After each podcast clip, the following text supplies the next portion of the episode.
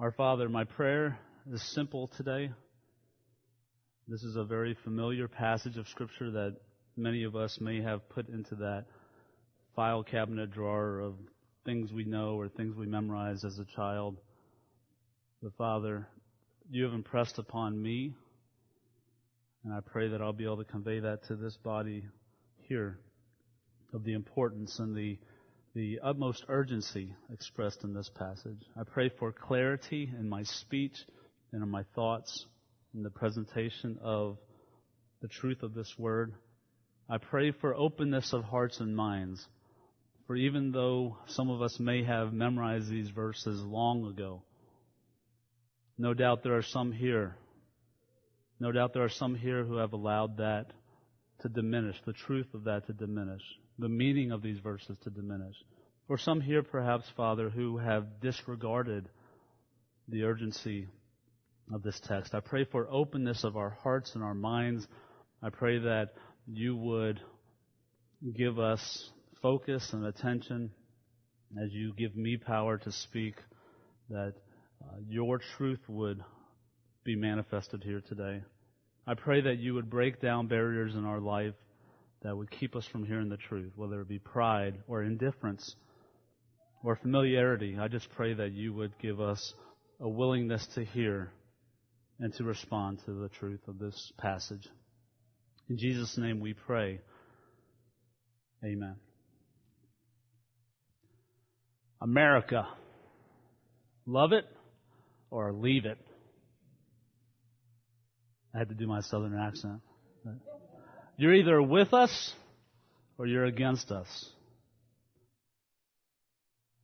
So these are examples of logical fallacies, logical inaccuracies called false dichotomies. So let's put the slide up that I hope is there. This word does not mean, as I may have thought once upon a time, the study of ditches. This is not the study of how to dig ditches. This is dichotomy. Now, I, I learned this word maybe five or six years ago, and I like to say it. So um, dichotomy, it just means a, it's a statement of seeming logic that is actually meant to trap the listener into making one of two choices when there's actually other choices or positions to take. I think it's Greek or Latin, maybe Greek, dicho meaning two, and otomy meaning um, to cut, like lobotomy, uh, um You know, to cut, so to cut something into two. I couldn't think of another otomy word. So dichotomy is to cut something into two, maybe something that should not have been meant to be cut into only two. But false dichotomies. I don't have to be with you or against you. I may not know you. I may be indifferent to what you believe. Um, the with me or against me statement is a very old, old saying. Um, uh, Jesus himself said it. And he had a right to say it in the context of the verse where he says, you're with me or against me. President George W. Bush said it after nine eleven, um, uh, that nations were either with America or against America. Hillary Clinton, our Secretary of State, has, has made this statement before. Um, governments frequently express this during conflicts. Well, let's say, you as a country, you're either with me or against me. Um, in the movies, Dirty Harry said it. Uh, Morpheus in The Matrix told Neo this, like, you're either with me or against me. Darth Vader in episode three, when he became Darth Vader, he said it, and Obi-Wan replied, only a Sith deals in absolutes. A few people will appreciate that, but it's it, but it's a false statement. Typically, it's a false statement. You see, I can agree with you on some things, and I can disagree with you on others without being for you or against you. The, the opening statement, America, love it or leave it. I can also appreciate the gift of living in America without loving everything about America. And I can I can stay here, thankfully, you know, by God's gift of grace to this country. I can stay here without leaving it. Politics, as we're about to find out, politics, politics seem to bring out the most common false dichotomies. It is just simpler in a soundbite, commercial-driven culture to distill things down to two quick choices. Twitter and Facebook can feed this cultural tragedy of oversimplification.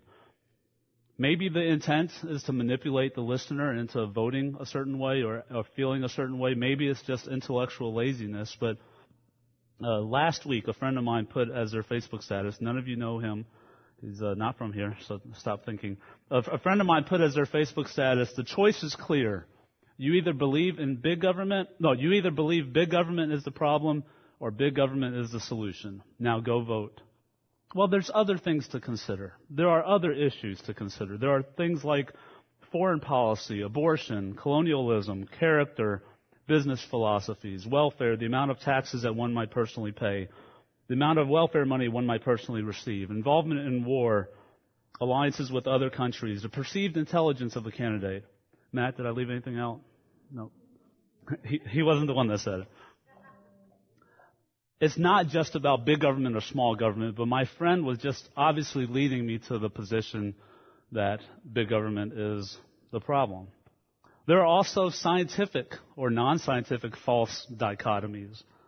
Light is either made up of particles or it can be treated as a wave. That's a shout out to physics majors. Josh, what's the answer to that? True. It's both. There's particles and a wave. There are many To our shame, there are many false dichotomies stated in evangelical Christian circles. I remember reading a tweet that said, if you're not ministering to the poor, if you're not ministering to the poor, you might as well call yourself a Mormon. There's multiple points of inaccuracy in this statement. I'm sure the person's intent was right to like encourage people to minister to the poor, but for one, playing the Mormon card, like if you don't do this, then you're a Mormon, so you better do it. It's a clumsy attempt to guilt a person into helping the poor. Well, I don't want to be one of those Mormons, so I'm going to go help the poor. How long is that motivation going to last? How biblical is that? A common theme in evangelical false dichotomies would be, if you don't blank, I don't see how you can call yourself a Christian. I don't see how you can call yourself a Christian if you blank. If you don't homeschool, I don't see how you can call yourself a Christian. If you do homeschool, I don't see how you call yourself a Christian. Honestly, yesterday as I'm studying, I came across a blog. I was not Googling for this, but this blog said, if I am truly committed to living a missional life, then I must enroll my kids in the public school. False dichotomy. If you eat meat, I don't see how you can call yourself a Christian. If you don't eat meat or bacon, I don't see how you can call yourself a Christian. I don't see how you can call yourself a Christian and cheer for Nike University in Eugene. I just don't. Or other schools. Stay here, Steve. These things ought not to be. I present them because just to see how common they are. Um, these things ought not to be. There's a real danger in using false dichotomies in order to manipulate behavior or to make intellectual points or political points. We should be better than that. We should be more intellectually precise and honest. We should not be intellectual bullies. Pastors and elders, speaking to myself, we should not be pastoral intimidators and try to manipulate behavior through words. But let me also say, there's a danger in saying that not only are there more than two choices, there's a danger in saying there's never a single right choice. You see, there's the false dichotomy, but then there's also the, there is no truth. Truth is only what your culture or your society or your tribe defines. Maybe you've noticed at the same time, in part of our culture, like politics, we have everything boils down to these two choices. Um, we've polarized our, our parties or people become very polarized on issues. At the same time that our culture does that, we've also inexplicably placed a very high value on tolerance, tolerance for all things, acceptance of all views. According to my best friend Wikipedia, postmodernism, which some people describe as our intellectual era, postmodernism postulates that many, if not all, realities are only social constructs and are therefore subject to change.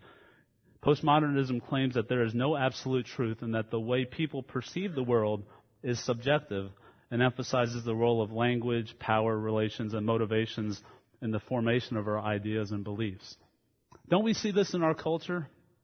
Don't we see this encouraged in our parenting philosophies, our educational philosophies, that there's there's no real wrong way to do anything. There's no real right way. Uh, there's only alternative ways to achieve a goal, or maybe not achieve the goal. The, the point is in the effort. There's a real danger in perverting truth through false dichotomies. There's a real danger in viewing the world with the belief that there is no truth at all. As I said, this is counterintuitive. We have a world that values both of these. We misshape truth to manipulate. We avoid truth that defines. But here, here in God's Word in Matthew seven, in Matthew five and six, in, in this message preached by God's Son in the Sermon on the Mount, we have seen much countercultural teaching. We see countercultural teaching, though, that is applicable while it runs counter to our twenty-first century culture. So let's turn to Matthew chapter seven, verses thirteen and fourteen. Just two verses today that we'll start from. We'll refer to some others. Matthew seven, verse thirteen and fourteen. Enter by the narrow gate. For the gate is wide, and the way is easy that leads to destruction, and those who enter by it are many. For the gate is narrow, and the way is hard that leads to life, and those who find it are few. Matthew seven, thirteen, and fourteen. We're coming to the end of the Sermon on the Mount, and Jesus presents us here with a salvo of dichotomies. Of only difference is that Jesus' dichotomies are real, they're valid, they're truthful, and they're loving. He's actually stating two choices. Today we'll look at these two ways. Next week there's two types of prophets. There's two house foundations.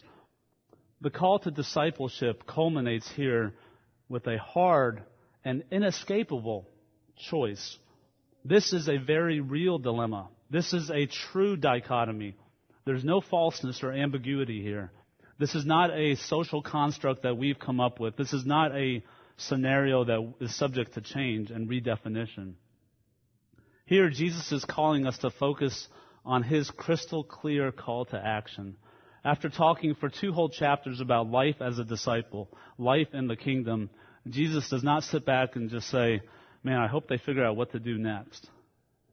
Jesus is saying, enter. Jesus is calling for action. This is an imperative. This is a command. Enter by the narrow gate.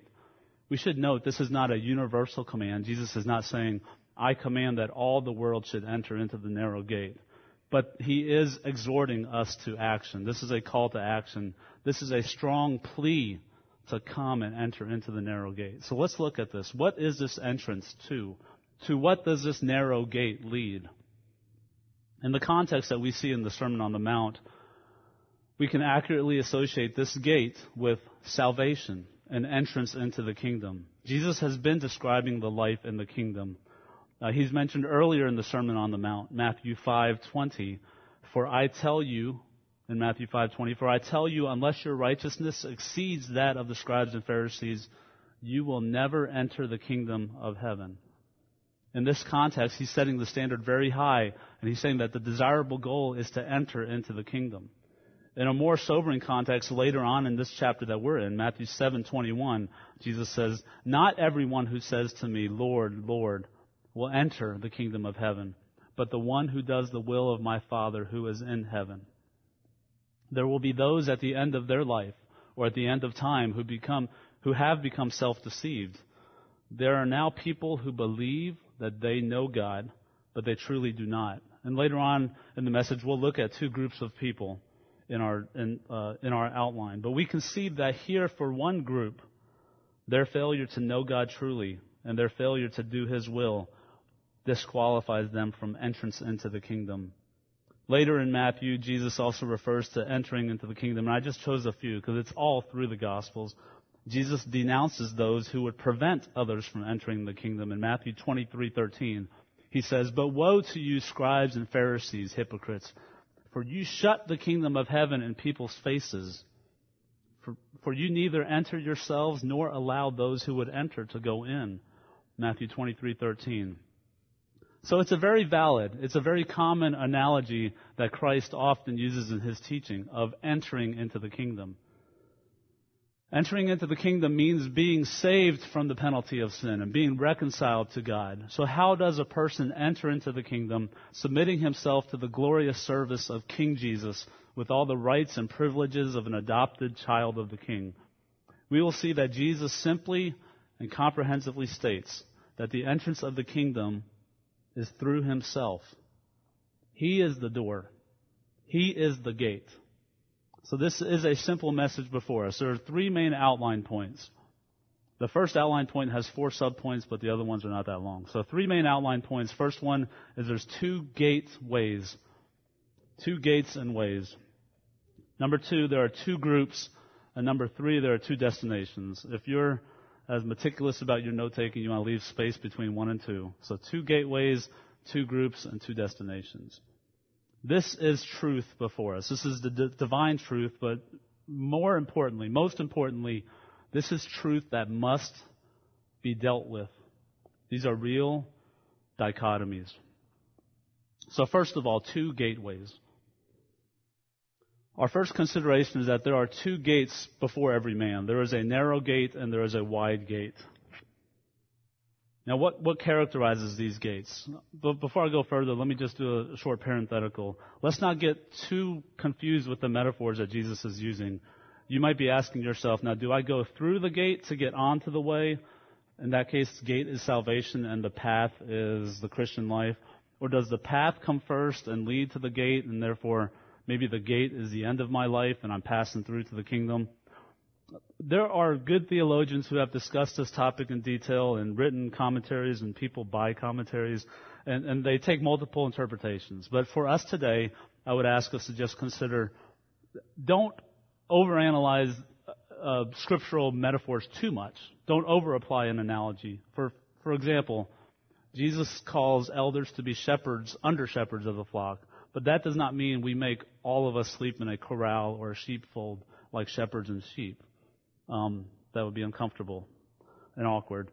But so that's an over application. Here, there is definitely, we can view that the gate and the way go together. There's a narrow gate and a difficult way. There's a wide gate and an easy way. So I just kind of put them together as gateways. So the, the four points under this, this first main point answer the question, why is this first gateway called narrow and hard? Why is this first way called narrow and difficult? Four reasons to consider. The way is narrow and difficult because, one, there is only one way to salvation. Two, we must enter one at a time. Three, we must enter by no other means. And four, the way is narrow and difficult because truth defines, because truth defines and restricts. And we'll go through each of these. So first, considering why is the way called narrow and hard? Number one, because there is only one way to salvation. Very clearly, Jesus says in John chapter fourteen, verse six, John fourteen, six, Jesus said to him, I am the way and the truth and the life. No one, no one comes to the Father except through me. In John chapter ten, Jesus elaborates further in verse seven. So Jesus again said to them, Truly, truly, I say to you, I am the door of the sheep. All who came before me are thieves and robbers, but the sheep did not listen to them. I am the door. If anyone enters by me, he will be saved and will go in and out and find pasture. There is only one gateway to salvation, and that is through Jesus. This simple truth should not be overlooked. It is the foundation of our faith. If there are any other ways by which we can be reconciled to God, then our faith is in a changing, vacillating, shaky untruth. It is popular today, or maybe it has been for centuries, but it's popular today to say there are many ways to God. Quote, many roads lead to God is often uttered, even by some churches. I found this in a doctrinal statement for a church that is self-described as a progressive reconciling church. I quote their doctrinal statement, we are accepting of the fact that many roads lead to God, so we are respectful of all spiritual paths. I'm not saying we should be disrespectful as we present the gospel. But we cannot say, yeah, all roads lead to God, because Jesus himself says there's only one way, one path. It may be considered in our culture today to be arrogant to say that Jesus is the only way to God. Now, many Christians can respond, respond unkindly, especially if we don't really care about the souls of men. Many Christians can inappropriately say, Jesus said it, so if you have a problem with that, take it up with him. That's just so wrong. But perhaps a better approach is to note that the only way that this religious pluralism, you know, plural roads, multiple roads to God, the only way that approach can be true is if the God at the end of the road had never revealed himself, had never said anything about himself. But we know that God did reveal himself. There is revelation. There is God's word. His words define who he is, and his words define how we must come to him. So Jesus states for your consideration today, I am the way. Jesus is the narrow gate. Jesus is the hard way to life, and that is truth that must be considered and responded to today. Number two, why is the road narrow and hard? Number two, because we must enter one at a time. Understand that the truth of the gospel message must be dealt with on an individual basis. So consider, if you will, the image of a turnstile. If you go into Oaks Park or to the Rose Garden, it might require passing through a narrow turnstile. Actually, I think they're getting more high-tech and they're scanning the thing. But, you know, old-time thing, you had the metal thing, the, the three-arm thing that rotated. And if you had a bag, it kind of got caught on it, and it's all embarrassing and stuff. But it's meant to count people as they go through and also to restrict the people that go through one at a time. The image of a narrow gate should remind us that each of us must come to Christ for salvation one at a time. We cannot, as much as we might, we parents might wish it, we cannot pass through as a family. There is no household salvation when one considers the overall teaching of Scripture. Later in Matthew, Jesus refers to um, the fact that salvation, becoming a follower of Christ, becoming a disciple of Christ, will divide families. First Corinthians, uh, the Apostle Paul speaks of marriages where one spouse believes and another spouse does not. So we know from these verses and from scriptural teaching that salvation is by individual faith in Christ. It is not something that a parent can do for a child. It is not something that a brother can do for a sister. I mean, to be sure, and thankfully, wonderfully, salvation of an individual can lead to glorious conversion of a family, an extended family, as God uses the witness and testimony of that changed person, that life, to adorn the gospel so that the unbeliever, the non-Christian, sees their need for salvation. But here, the text refers to a narrow gate, and we must enter through that narrow gate and enter into that hard way one at a time.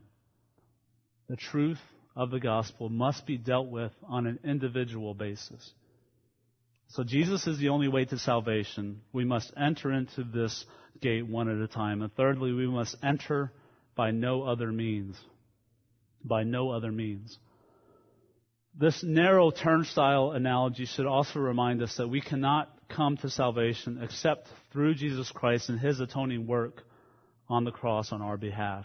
It is salvation by no one else. Acts four twelve, the apostles preached, and there is salvation in no one else, for there is no other name under heaven given among men by which we must be saved. Only Jesus Christ. Here's the thing. We must come to Christ without any other pretense or hope. It's one of those unique things. When you add something to it, It messes. It, it doesn't work anymore. It negates it. We can't say, I'm trusting in Jesus and in Buddha. Yeah, I got my bases covered. You know, I'm trusting in Jesus and Buddha, and we're moving along, and, and at the end of the time, I'm not sure which one's right, but at least I bought both insurance policies.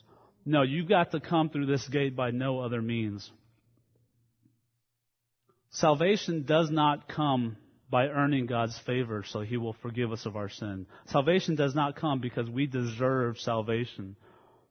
There's a word that you may hear around here occasionally, the word monergistic, monergism. Monergistic literally means one work. We say salvation is monergistic because we believe it is the work of God in salvation, not God and man teaming up and coming up with salvation of man's soul. Theologically, we frequently refer to monergism as the doctrine that God, through the Holy Spirit, is the only agent in regeneration, that the human will possesses no inclination to holiness until regenerated. It means that the very desire for faith by which we believe in Him who justifies the ungodly, this very faith comes to us through regeneration. God alone does the saving work for us. Now, this is a very important truth for us to apprehend, not only for the point of regeneration where God saves us, but also as we continue to walk with God while we still live here on the earth.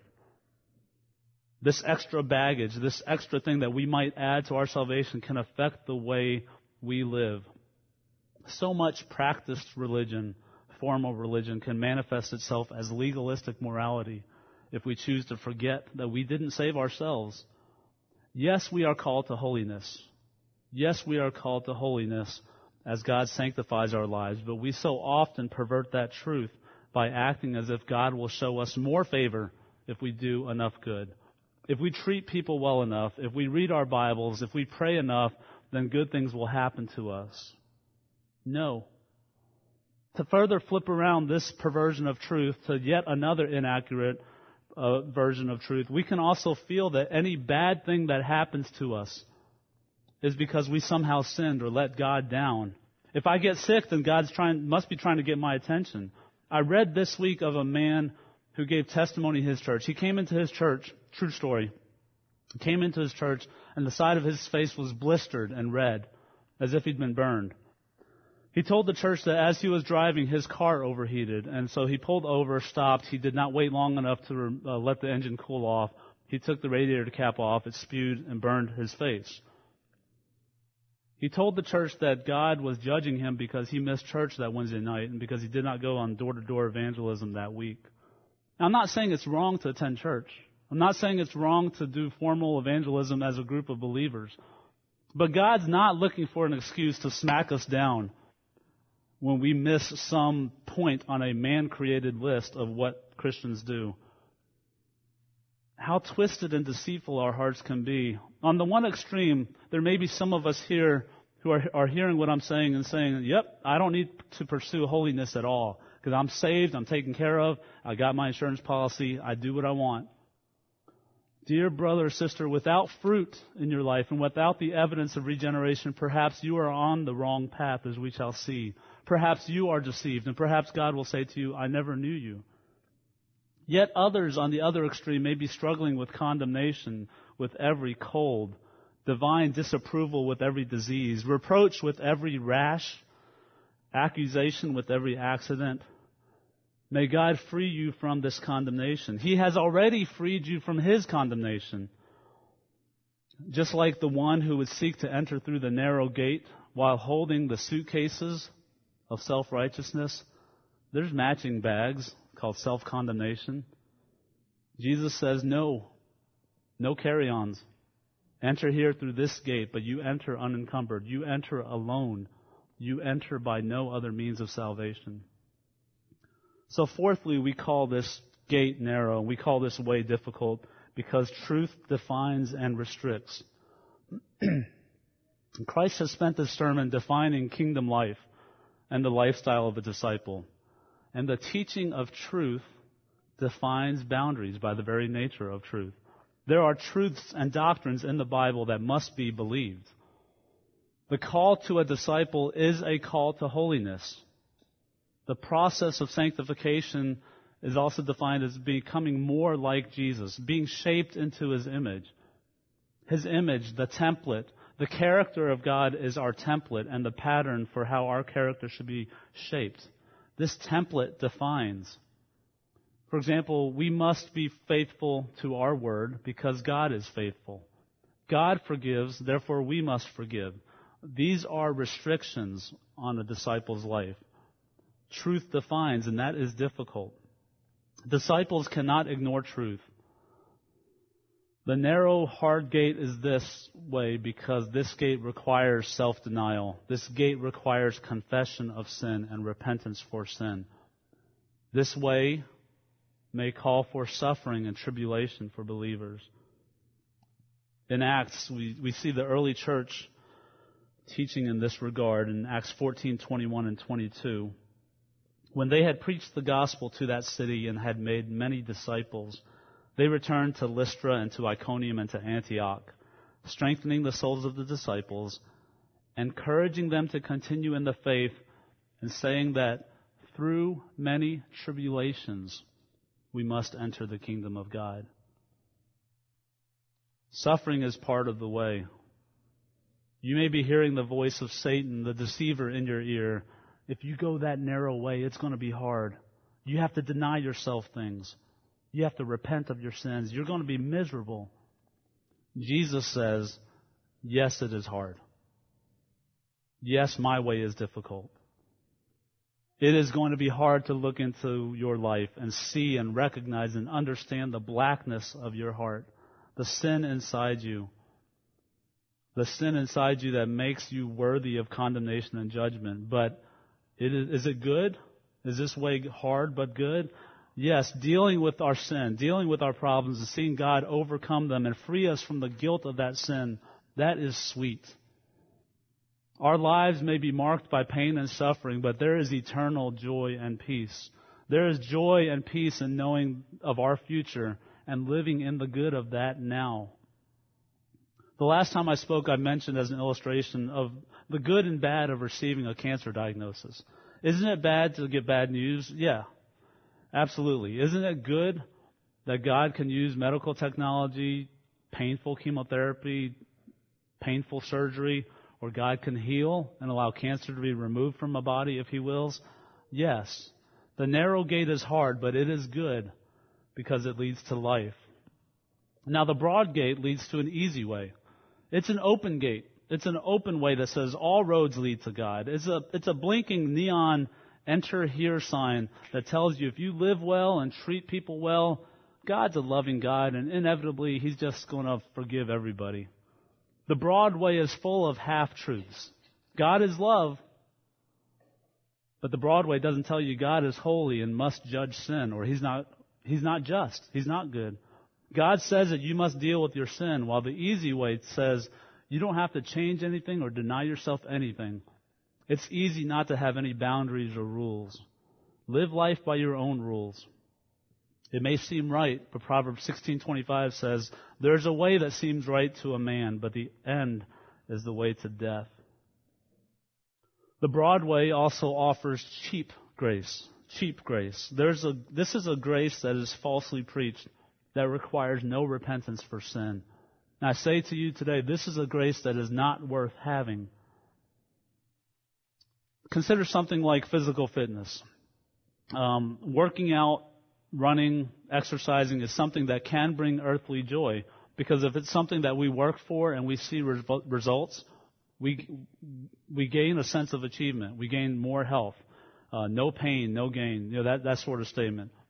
We value fitness more. We value exercise more, and wonderfully, we we find it easier to maintain the discipline to preserve that fitness if the path to that fitness is and was difficult. If I had to work to get to a certain point where I feel better and feel healthier, I'll remember that work, and I'll, I'll be thankful for the work it took and the way being difficult. And I, I don't want to go down that path again, but any you know the, the statement, anything in life worth having is worth working for, that that's not a biblical statement, but there's a thread of truth in that saying.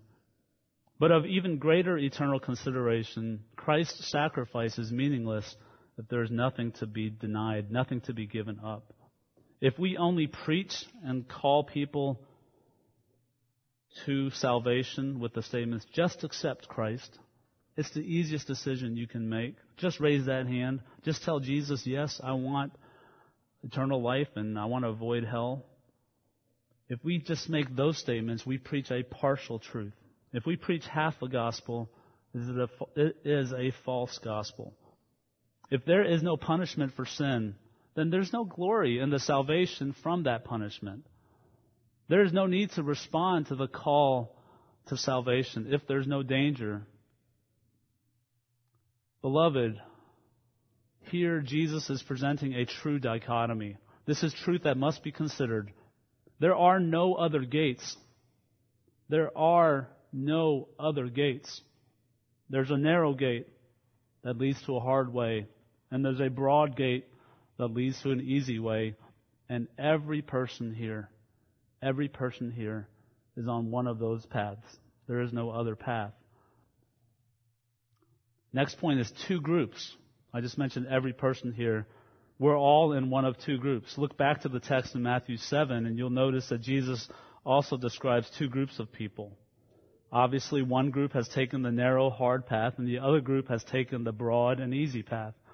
The important thing that we should see here is that Jesus says many take the broad and easy path, and few take the narrow and hard way.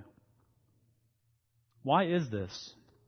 Now, on the face of it, we can see that the wide and easy path is appealing. Ease comes with having room to operate. Even when driving, we like having wide lanes. We like having wide parking spaces. There's, for me, there's more room for error. Uh, we, we don't like being crowded. If a person is gone hiking in the mountains, the narrow, difficult path requires more care and more difficulty and more effort. Sometimes those paths are more rewarding. They lead to the harder parts and the more beautiful parts of a mountain.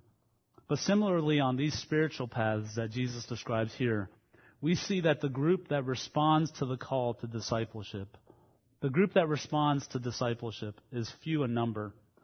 Few find that gate to life everlasting. Few have embraced the faith that comes from regeneration by the Holy Spirit. Why do so many fail to find the narrow way, as the text says? As we sang in the hymn right before the message, How Sweet and Awful, verse two and three, I believe, says, While all our hearts and all our songs join to admire the feast, each of us cry with thankful tongues, Lord, why was I a guest?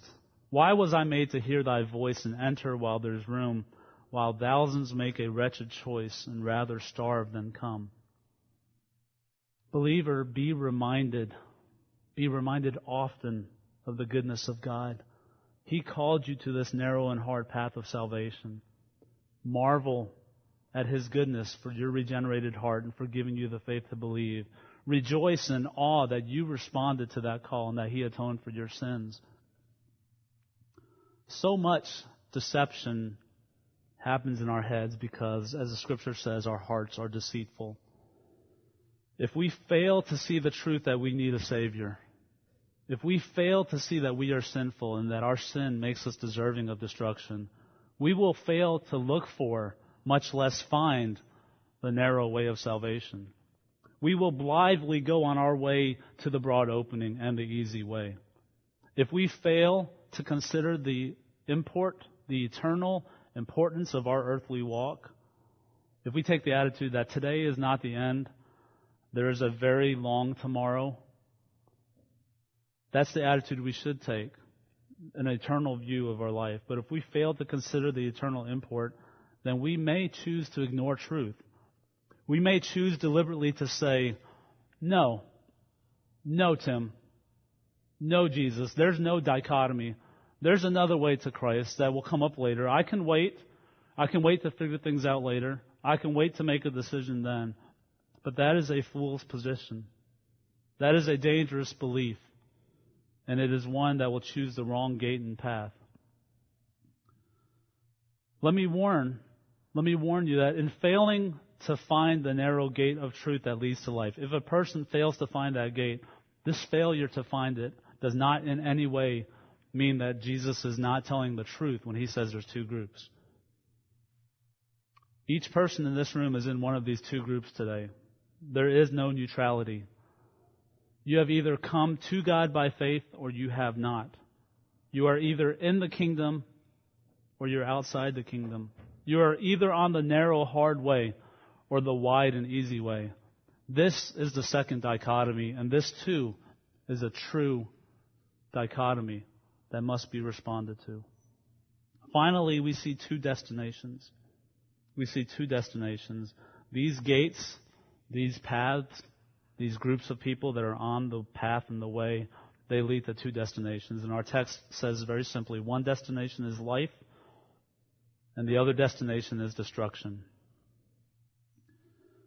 If you've seen any of the running road races here in the Portland area that are held just about every other week or every month, these races are great because they help uh, motivate runners to train. They give people something to work towards. But at these events, there's typically a big inflatable gateway of sorts. It has a big sign on it that says start.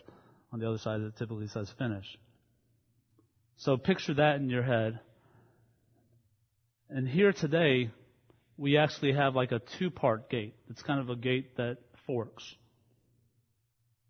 Both of the signs over both parts of the gate, though, say life.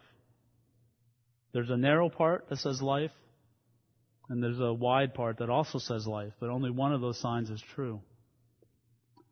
One part of this two-way entry is this little turnstile, this clicky-clacky turnstile that allows one person in. There's a sign over this part of the gate that says life. And in parentheses, it says, life more abundantly. This sign is true. The destination of this narrow gate and this difficult path that you can see ahead of you, the destination is life eternal, reconciliation with holy God, our Creator. If we turn our attention to this side, this is a very wide, easy, inflatable archway that says, this way to life and peace and happiness. And only slightly smaller text that says, no cost, no obligation, no judgment. Along one pillar, it might say, join as a family. Bring as much baggage as you want. On the other pillar, it may say, pathway rating, easy. The signage on this gateway is false. Outside of the sight of the start line is the real destination. It looks like it's downhill and paved and very nice and even. But the real destination is a place that the Bible calls hell. This is a literal place. This is a place of eternal, never-ending fire that burns and torment that does not ever give relief. We don't speak often of hell. It's not a popular topic, but it is real nonetheless, and it cannot be ignored. These two pathways have destinations. These two pathways don't just meander for all eternity and just never end anywhere, and we just enjoy the journey for the rest of eternity. The end of the easy, broad path is hell, where God eternally judges those who face Him in their sinful states. This broad path is so wide that there are different lanes in it. There's a big one in the middle that's labeled, all roads lead to God. And there's, it's crowded and people are wandering all the way around, but they're, they're generally heading on their path to destruction. They're seeking for fulfillment in the gods of their own creation. But notice off on the side, there's also a, a smaller lane on this Broadway. There's a smaller lane, and it's it's it's got lane markers that are painted with the word moralism. The people in this lane are well-dressed, well-behaved, good neighbors, upstanding citizens, and they're walking in a very orderly fashion on this road within a broad path to destruction. Moralism as a means of salvation is a path of devastation. It is a destructive hobby that ends up at the same place as those who do not believe that there's only one path to God. It is a destructive hobby, and yes, there are many on this wide path. This is hard truth. Part of me wishes that there were more choices. Part of me wishes that I didn't have to say in the kingdom or out of the kingdom. But this is this is truth that Jesus presents to us, and we, we have to come to grips with it. Jesus presents to us a true dichotomy here of life and destruction. There are two inevitable ends to each person in this room. Each person in this room is an eternal being who will live forever. Everyone here will live forever. There is no third choice. There's no such thing as annihilation where the soul just stops being. Every person in this room will inevitably, and I am as sure of this about as I am about anything I've ever preached, every person in this room will either end up with life or with destruction. This is the final, this is the third and final true dichotomy that Jesus preaches in these two verses in the Sermon on the Mount. And this too, this truth, must be responded to. Now, we live in a world where we don't like to have our choices limited, hence the popularity of buffets. We don't like to be restricted. I'm a person who has a lot of trouble making a purchase, a final purchase decision, if there's conditions of no return, all purchases are final. I know some people who don't like contracts of any kind. They have a lot of trouble with a two-year commitment on a cell phone plan. You know, we always want to know, is there another out? If I don't like it, is there a, a way out? Is there an alternative? That may be true in our minds. It may be true of our culture and our desires today. But Jesus clearly states in today's sermon, there, there's no middle ground.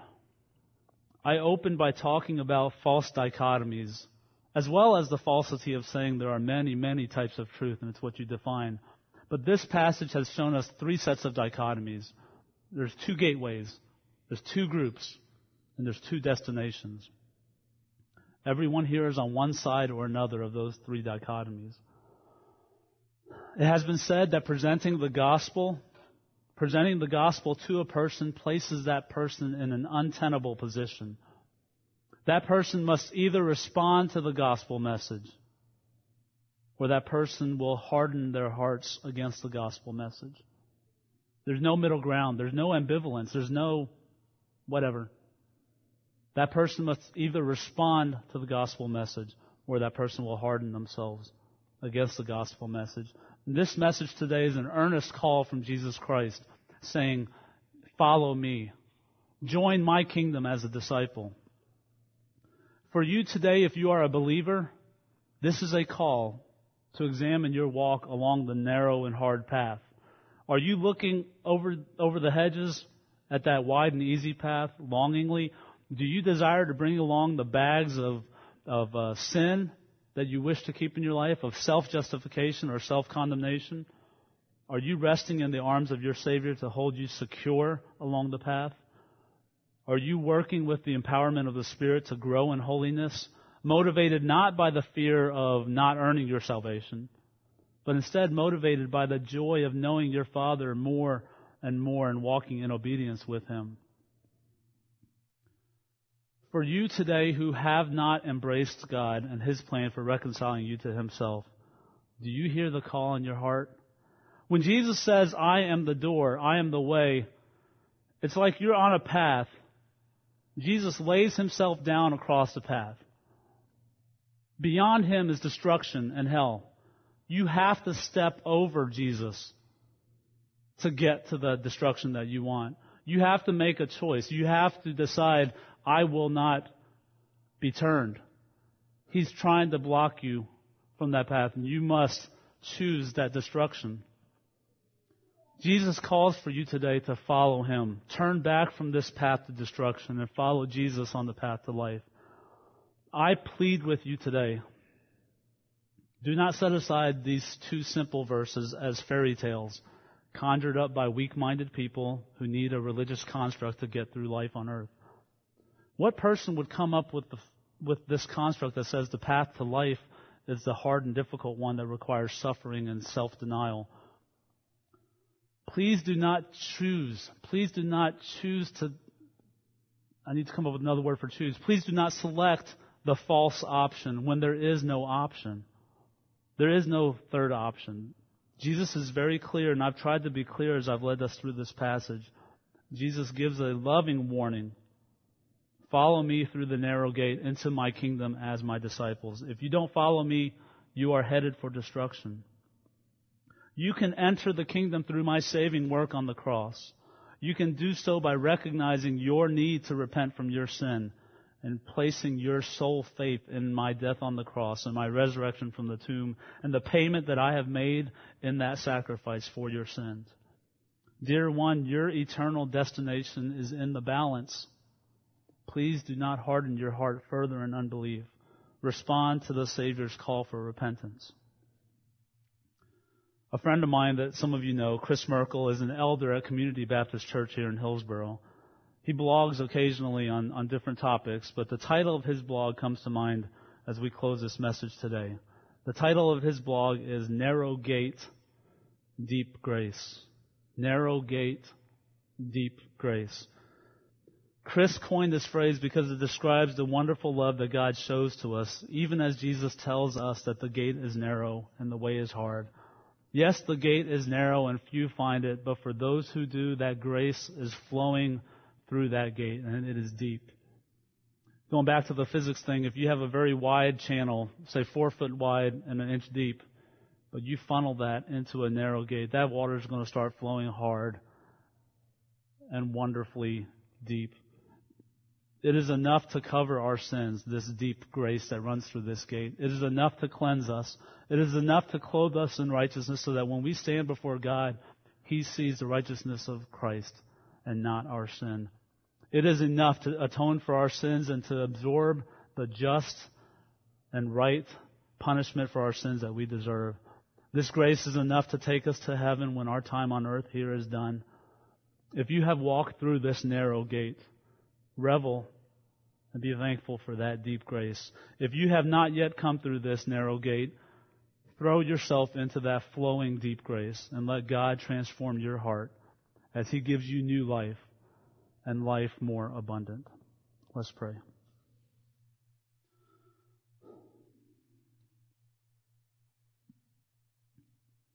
Father, I pray that you would take these words, hide them behind the words of your Son here in this passage. I pray that the uncomfortableness that we might have as people who seek multiple options and like to, to work all angles, that we would be uncomfortable with the two choices that your Son has described, a narrow gate and a wide gate. We thank you for the simplicity of the message. We pray that you would speak to our hearts with the importance of dealing with the truth that we've heard. We pray that for believers we would be encouraged to see where you have brought us and how you are taking us to life. And we pray that on that path we would walk worthy of our calling. For our dear ones here that may be unbelievers now or may not be Christians, we pray that the enormity and the importance of these dichotomies, of the gateway and the path and the groups, that they would... Um, that your Spirit would speak to their hearts, that you would give them eyes to see, that you would give them ears to hear, and that you would show them that their path to you is only through your Son who laid down His life for them. I pray that you would work in hearts. I pray that you would encourage us and challenge us and wonderfully call people to salvation today. It's in your Son's name that we pray, and it is in His work on the cross that we rest. Amen.